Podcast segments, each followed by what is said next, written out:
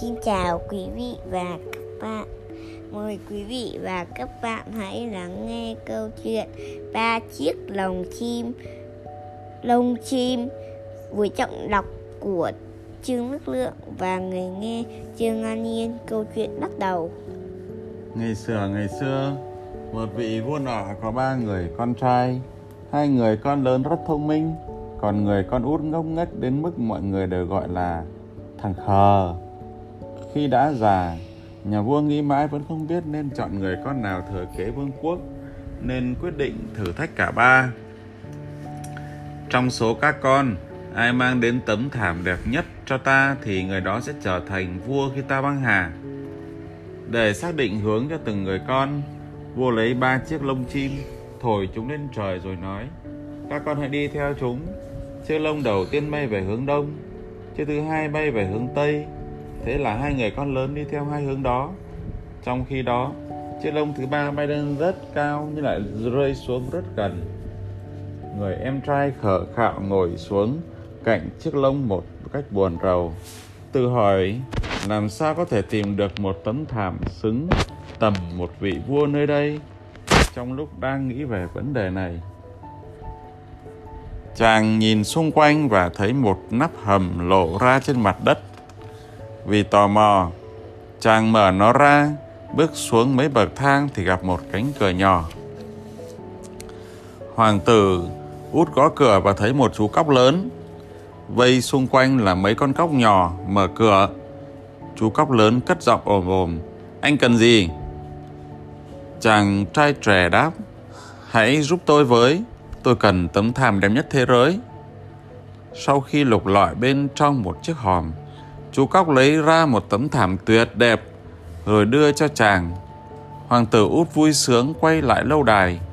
Trong khi đó, hai người anh trai tin chắc rằng người em khờ của mình chẳng thể làm được việc gì nên chiến thắng sẽ thuộc về mình. Vì vậy, họ mua ở chợ hai tấm thảm xấu xí rồi cùng trở về lâu đài. Mọi người vô cùng ngạc nhiên khi thấy chàng ngốc có tấm thảm đẹp hơn hẳn thảm của hai người anh. Sau đó, nhà vua tuyên bố người con trai út thắng cuộc. Nhưng vì hai người anh lớn phản nàn nhiều đến mức vua cha phải cho họ thêm một cơ hội. Ai mang về chiếc nhẫn đẹp nhất sẽ được làm vua khi ta qua đời.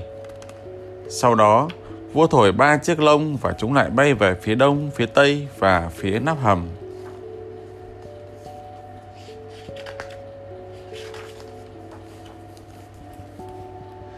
Chàng khờ không bỏ phí một giây phút nào, đến thẳng chỗ chú cóc hôm nọ để nhờ giúp đỡ và nhận được chiếc nhẫn đẹp nhất trên đời. Còn hai người anh trai một lần nữa coi thường cậu em nên quay lại lâu đài cùng hai chiếc nhẫn sắt rỉ sét. Khi hoàng tử út mang món quà tuyệt đẹp của chú cóc đến, nhà vua lại tuyên bố chàng sẽ trở thành người cai trị đất nước sau này. Hai người anh vẫn không chịu thua nên đã xin vua cha đưa ra một thử thách nữa. Vì muốn làm hài lòng các con, nhà vua thở dài nói: ai đưa về người vợ xinh đẹp nhất sẽ trở thành vua sau khi ta mất. Tiếp theo, nhà vua lại thổi những chiếc lông và ba hoàng tử một lần nữa xuất phát theo các hướng khác nhau. Chàng khờ tới gặp chú cóc lần thứ ba.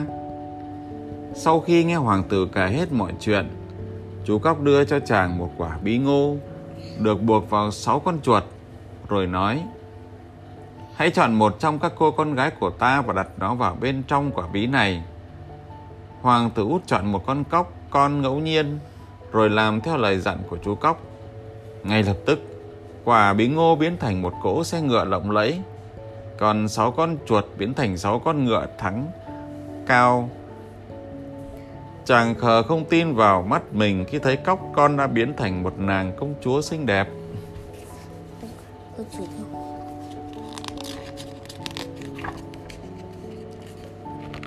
Chàng khờ cảm ơn chú cóc, rồi cùng cô gái leo lên xe ngựa trở về lâu đài, háo hức mong được giới thiệu cô với vua cha. Cô con gái tóc cóc xinh đẹp, tỏa sáng hơn hẳn hai cô gái mà hai người anh đưa từ về đưa về từ những nông trại gần đó. Vậy là chàng khờ lại chiến thắng lần thứ ba. Nhưng hai hoàng tử lớn tiếp tục phản đối quyết liệt và đòi một thử thách cuối cùng. Cô dâu của ai có thể nhảy qua chiếc vòng treo trên cao thì hoàng tử đó sẽ trở thành vua. Hai người anh tin rằng hai cô nông dân mà mình dẫn về đã quen với việc đồng áng nên sẽ khỏe mạnh và dẻo dai hơn người vợ chưa cưới của em trai mình. Hai cô chắc chắn sẽ chiến thắng, còn cô gái yểu điệu sẽ chết thôi. Nhà vua đồng ý và ra lệnh cho treo một chiếc vòng sắt lớn trên cao. Tất cả mọi người đều ngạc nhiên khi thấy cô gái xinh đẹp, vợ chưa cưới của hoàng tử út, duyên dáng nhảy qua chiếc vòng, vượt qua thử thách. Trong khi đó, hai cô gái thường dân hậu đậu đã trượt ngã thảm hại. Cuối cùng, không còn ai dám phản đối quyết định của nhà vua. Chàng khờ trở thành người trị vì vương quốc sau khi vua cha qua đời. Anh cưới cô con gái cóc và sống hạnh phúc mãi, mãi, mãi, mãi, mãi, mãi, mãi, mãi. Câu chuyện đến đây là hết. Xin cảm ơn quý vị và các bạn đã chú ý lắng nghe.